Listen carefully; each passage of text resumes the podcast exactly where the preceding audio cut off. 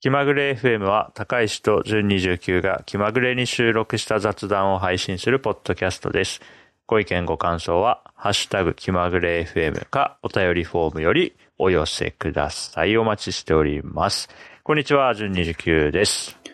こんにちは、高石です。はい、エピソード46の収録始めていきます。よろしくお願いします。はい、よろしくお願いします。もう新年というムードはもう、うん、微塵もなくなったなという感じで、もうすっかり日常を過ごしている最近です。確かになんかもう一瞬で過ぎ去りましたね。そうですね。なんか、まあ、し休み短かったっていうのもあり、もうあっという間にもう平日っていう感じで過ごしてますね。まあずっと、変わらずずっと家にいるからっていうのもありますけどね。今年は意外と、なんて言うんでしょうね。すんなり仕事に戻れた気がしますね。じゃあ、休みが長いと、それだけ、こう、社会復帰が困難になる感じですかね。いいですね。はいあーそんなわけでね、相変わらず、まあ、2020年に続き、こう、ステイホームという感じで、在宅勤務体制が続いている我々なんですが、今日はね、ええ。一つ、またその在宅勤務に関連しそうなもので、一つ面白い記事を見つけたので、紹介したいと思います。何ですか？これはね、えーノートに投稿されている記事で見つけた、はい。えータイトルが、理想のワークスペースにぴったり合う棚を、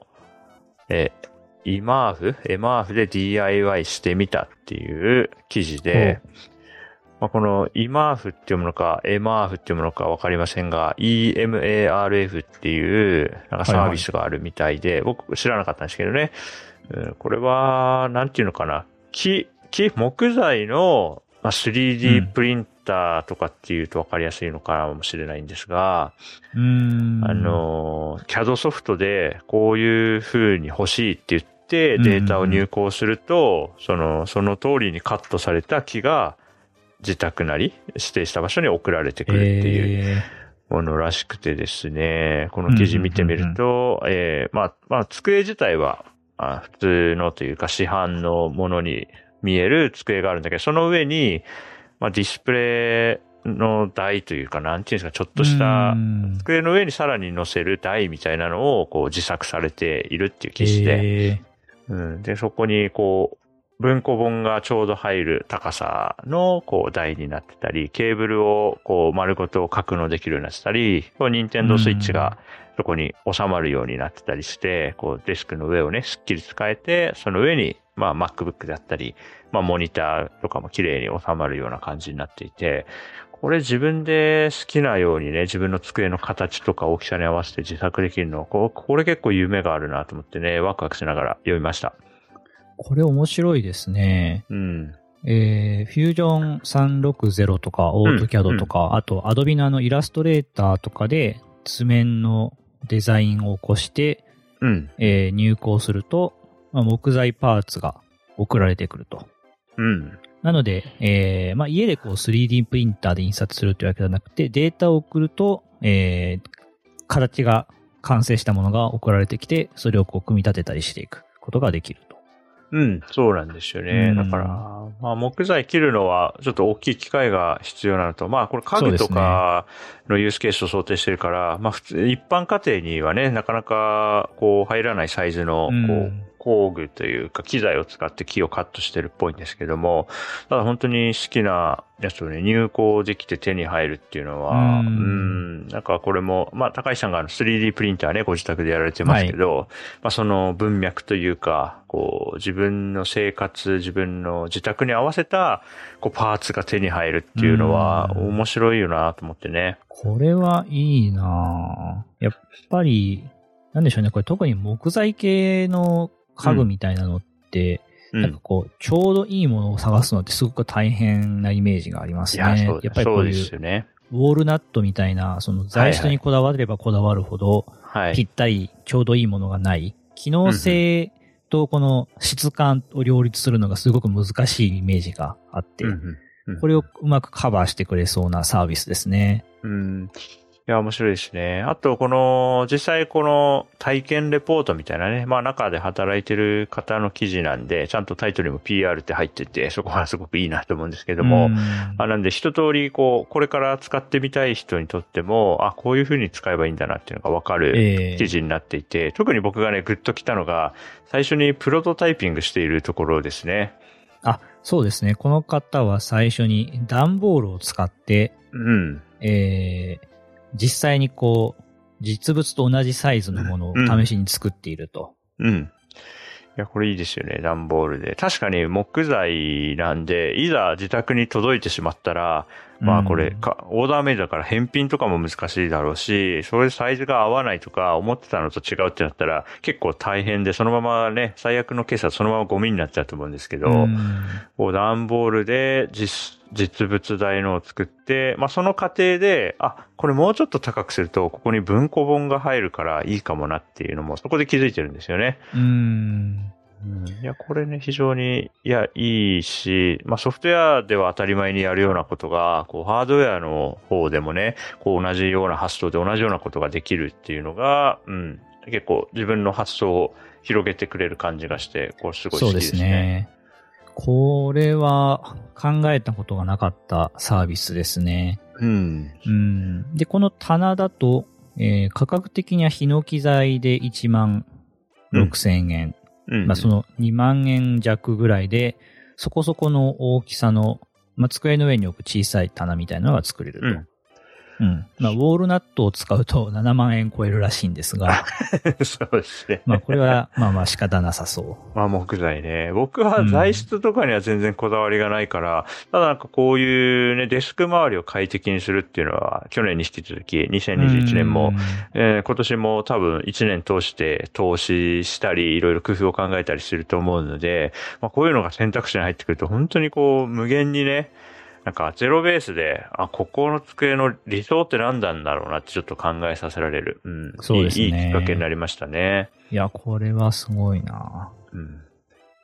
白いな。ヒノキ材だとそうか、1万6千ぐらいなんだな、こういう机の上の、なんかちょっとした花というか、ね、テレビ台みたいなやつね。うん、うん。7万円ちょっと考えるけど、まあ、1万円、2万円でなんかこう、自分の机の上を、こう、1段階、2段階、こう、かっこよくできる？機能的にできるんだったら、ちょっとこれはね、考えたくなる。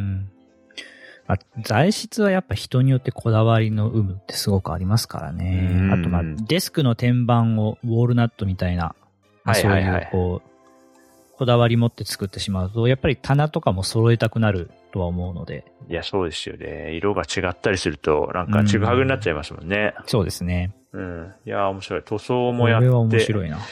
ちょっと、面取り、角取ったりもしてるからね。いや、愛着も湧くだろうし、ちょっと、まだ直近でどうこうっていうのはわかんないですけど、うん、なんか次にデスクと何をどう変えようかなっていうのはね、考えるタイミングがあったら、ちょっとこういうのも選択肢に入れてやってみたいなと思って、うん、あと、高石さんが好きそうと思ったので、持ってきてみました。いや、これはね、あの、好きなタイプの、えー、サービスですね。今年利用事例とかやっぱり増えそうですね。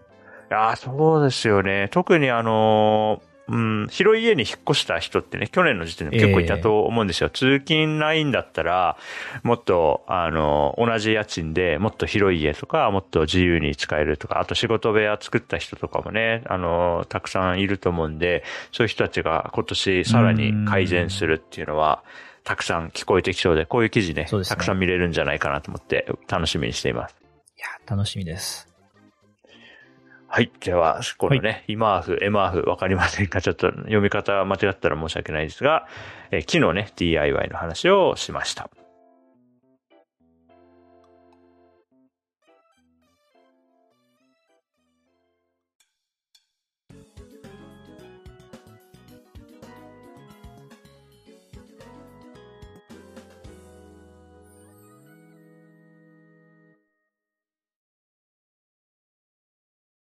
えー、今日ね、もう一つ話したくて持ってきたのが、最近すごく嬉しいことがあったので、その体験談を、まあ、高橋さんと、リスナーの皆さんと共有したいなと思って、ちょっとテンション高めで持ってきました。お何ですか？えー、これはね、遡ると、2012年の7月29日のことなんですけれども、はい。なんで、8年半前ぐらいですね。うん。で、当時、僕が、えー、ブログに、本をプレゼントしたいですっていうブログ記事を書いて、そこで、はいまあ、欲しいですっていう人来たら、あの、アマゾンのウィッシュリストに入れてもらえたら、そこから買って送るよっていう企画をやってたんですね。なるほど。うん。で、まあそれはもうちょっと経緯を話すと、えー当時自分の身近な同級生とか、お世話になってる先輩とかが、あの本を書いたり、翻訳されたりして、それが憲憲本として僕の元に届くっていうことが3件ぐらい立て続けにあって、おそうなんですね。はい。で、まあいただいたんでありがたいなと思って読んで、ただその、憲本いただいちゃうと、あ、これすごいいい本だよって思っても、こう、お金を払う機会を失うっていう面もあるじゃないですか。まあ確かに買わなくても手元には本があるわけですからそうでね。。で、まあ2冊3冊買うっていうお金の使い方をするよりは、読みたい人にプレゼントするっていうお金の使い方で、その、ちゃんと本、この本は、ちゃんと売れたとかっていう、その、出版社から見た時の実績にもつながるし、読みたい人にも届くし、僕もいいと思ってる本にお金を払えて嬉しいしっていうことで、まあ思いつきでやって、特に、あの、対象者としては学生さんとか、あの、相対的に、えー経済的に技術書を買うのも、まあちょっと考えてから買うようなね、まあもうバンバン買うような人に僕からプレゼントする意義はそんなにないと思うので、まあ、その時は学生さんを対象にということでやらせてもらったんですよ。はい。うんで、その時にね、えー数人実際に、あの、欲しいですって言って応募してくれて、えー僕が当時、ラインナップの中にリーダブルコードっていうね、あの、名著ですけども、はいうん僕も何度も読んでね、リーダブルコードを当時プレゼントした中学生の人がいて、おあ、中学生にプレゼントされたんですね。まあ、中学生リーダブルコード読むんだっていうね、すごい驚きがありありましたけどもま。あ、確かに。うん、で、その、すごいな。当時中学生だったはい。まあ、彼が、えーこの度、技術書を出あの執筆されまして、ほう。うん、で、それでブログで、その、学生向け、あ若者にプレゼントしますっていう企画をやってたんですよ。うんほうほう。で、そのブログ記事の中で、まあ実はこの、今回の企画っていうのは、2012年の12、19、3の企画が元ネタですと。うん、、で、あとは、まあか、情報発信とか、うん。そ、の、執筆のモチベーションも実はその時の体験があ元にあるっていうことを書いてくれていて、いやー僕からするとね、もう忘れてた。まあ、あの、ああ、やったなっていうのは覚えてるけど、別に思い出すことでもない、まあちょっとしたうん。2010年当時の、まあ一大イベントっていうわけでもなかったんですけど、自分にとってはね、まあや、まあはい。やったなっていうぐらい。うん。これがね、まあ中学生からすると何か大事な体験になっていたようで、その彼が技術書を書いて、えープレゼント企画をやるってことで、こう8年半かけて、こう何かが、こう、巡っている感じの体験がね、僕の元に届いて、これがね、なんかめちゃくちゃ嬉しかったんですよね。へえ、これは嬉しいですね。うん。いやー、すごいよ。で、ね、あの時僕が本を送ったから、今度は僕本もらえんのかなとか思ったらそういう話じゃなくて、僕はもうここの多分、プレゼント対象者から外れてるから、まあいいんですけどね、それ。ああの、だから僕が本もらえるわけでは、僕は買い、買いました。僕はもうもらえなさそうなので、えー買って、いや、でも嬉しいですよ。あの、あの当時なんかちょっと、なんていうか、昔話っぽさもあるじゃないですか。ええうんあ、あの時の、みたいなね。うん。いやー、もうすごい嬉しくてね。これはもう自分の人生に残る出来事だなと思って喜んでいるところです。これは、いいですね。この、まあ、前回9年前に送って、もう9年も経ってたら、その、そう、そういうことをしたっていうのはね、うんなかなか覚えてない、うん覚えていることってないと思うので、うん、うん。そういえばあったなっていうところで、こう、しかもそれがあの、昔やったことってなんかこうブログとして残っているというのがまた、なんていうんですかね、インターネットという感じがしていいですね。そうですね。で、その、彼はブログ記事の中でね、その、恩返しをしていきたいみたいな表現で、まあ、思いとかも書いてくれたんですけど、僕は、あの、T 和田さん、テスト駆動開発で知られる、はい、T 和田さんの記事でした恩送りっていう言葉がすごく好きで、えー、その恩、受けた恩を、この、その相手にそのまま返すんじゃなくて、まあ別の人に渡していくっていう意味で、恩返しと似た概念としての恩送りっていうのがあって、で、これはまさに恩送りだなって思ったんですよね。僕が彼にプレゼントしたのを、今度は恩返しですって言って、僕にその本を渡すんじゃなくて、さらに今度は次の世代の、まあ、若者にプレゼントします。これでこう世代をね、どんどんこう繋いでいくバトンみたいなものがこう頭の中イメージとしてあって、それをなんか渡せた、自分はそれ渡せたんだなっていうのがね、まあすごい嬉しいですね。確かに自分に返ってくるだけだと、この二人の間で関係として終わりですけど、うん、まあ、そこからさらにこう別のね、若者に恩を送るってことになると、まあ、その先さらに繋がって、どんどん、その恩の繋がりっていうのが、うん。えー、伸びていきそうな気がしますね。うん。僕はなんかね、こういうことをやりながら生きていたいなっていうのはもともとあって、ええー、うん。だからまあ、2012年の時点でもね、やって、まあその当時先輩たちにめちゃくちゃお世話になっていて、本なんかもらったりとか、なんか他にもいろいろその物体だけじゃなくていろんな体験であるとか、はい、チャン、チャンスであるとか、そういうのをもらって、自分はまあ、楽しくやれてるなっていう感覚が当時からすごく強かった。今もありますけど。なんで、少しでも自分が受けた恩を、あの、さらに自分の後にこの業界に来る人とか、まあ、この世界に生まれてくる人に、うん、還元していきたいなって思ったんで、それを思い、思いも込みで、その彼に伝わっていたのかなって思うとすごく嬉しいですね。いや、これは嬉しいな、そうですね。やっぱり、自分が受けたものっていうのをそのままにしておくと、ね、広がらないから。うんうん。うん。エンジニアみたいな、そういう文脈でも、こう、裾野が広がらない、広がりづらくなる、うんうん、なりますよね。そうなんですよね。うん、なんでね、いや、これすごい嬉しくて、とても感謝しているね。素晴らしい、こう、行動につなげてくれた、後輩にすごく感謝していて、なんで、ちょっと2021年ね、こういうなんか、次の世代とか、なんか世界の未来にちゃんと投資していくお金だったり時間だったりをこう割り当てていくっていうのをちょっとまた改めて考えてやれることからやっていこうかなって改めて思っていて。はい。うん、まあ、何をやったらいいかまだわかんないんですけども、だってね、そう、こういうなんか10年かけて嬉しいことが返ってくるみたいなのって、すごいいい、うん、いいから、ちょっとね、また次の10年、また2030年とかに何か嬉しいことが一件でも返ってくるように、今年そういう種をまくようなことができたらいいかなと思ってね、改めて考えてるんですよね。なかなかこう、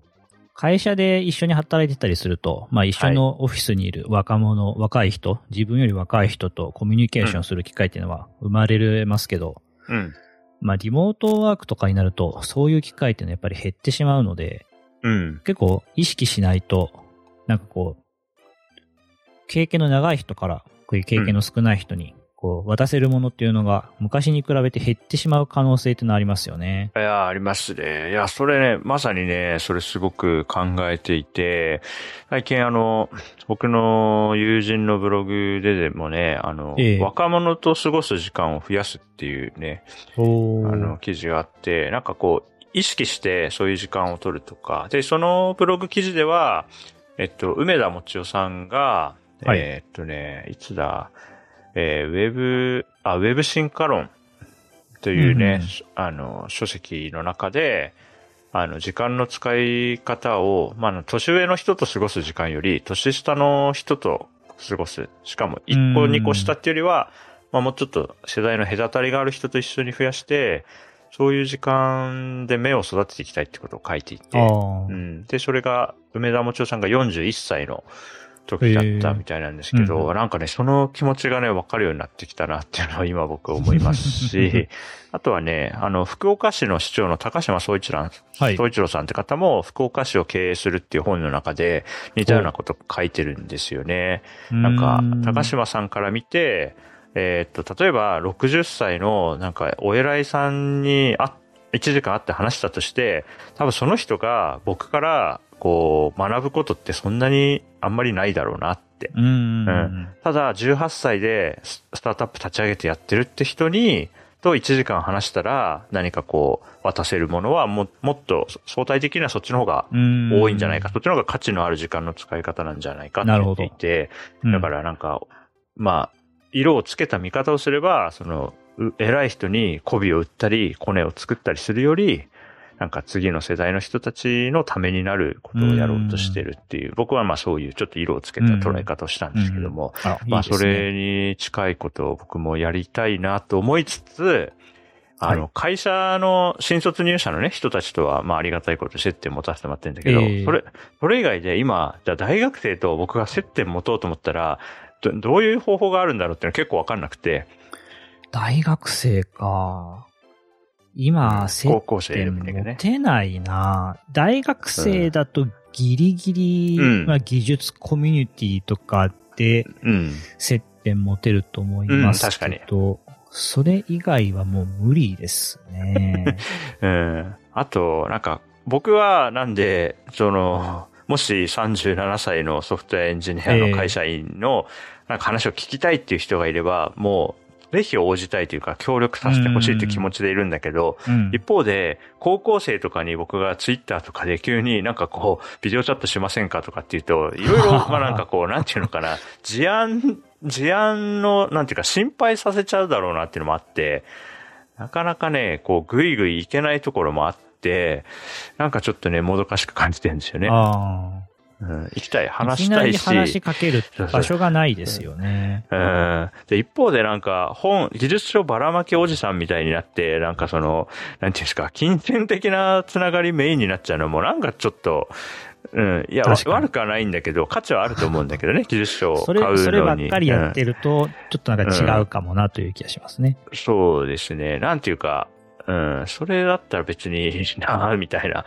な僕、僕が得るもんないというか、まあ、うん。たただただ僕のお金をただばらまくのと変わんなくて、それなんかそれだけじゃないんだよなと思っていて、うん自分でも何がしたいのかはまだわかんないんだけれども、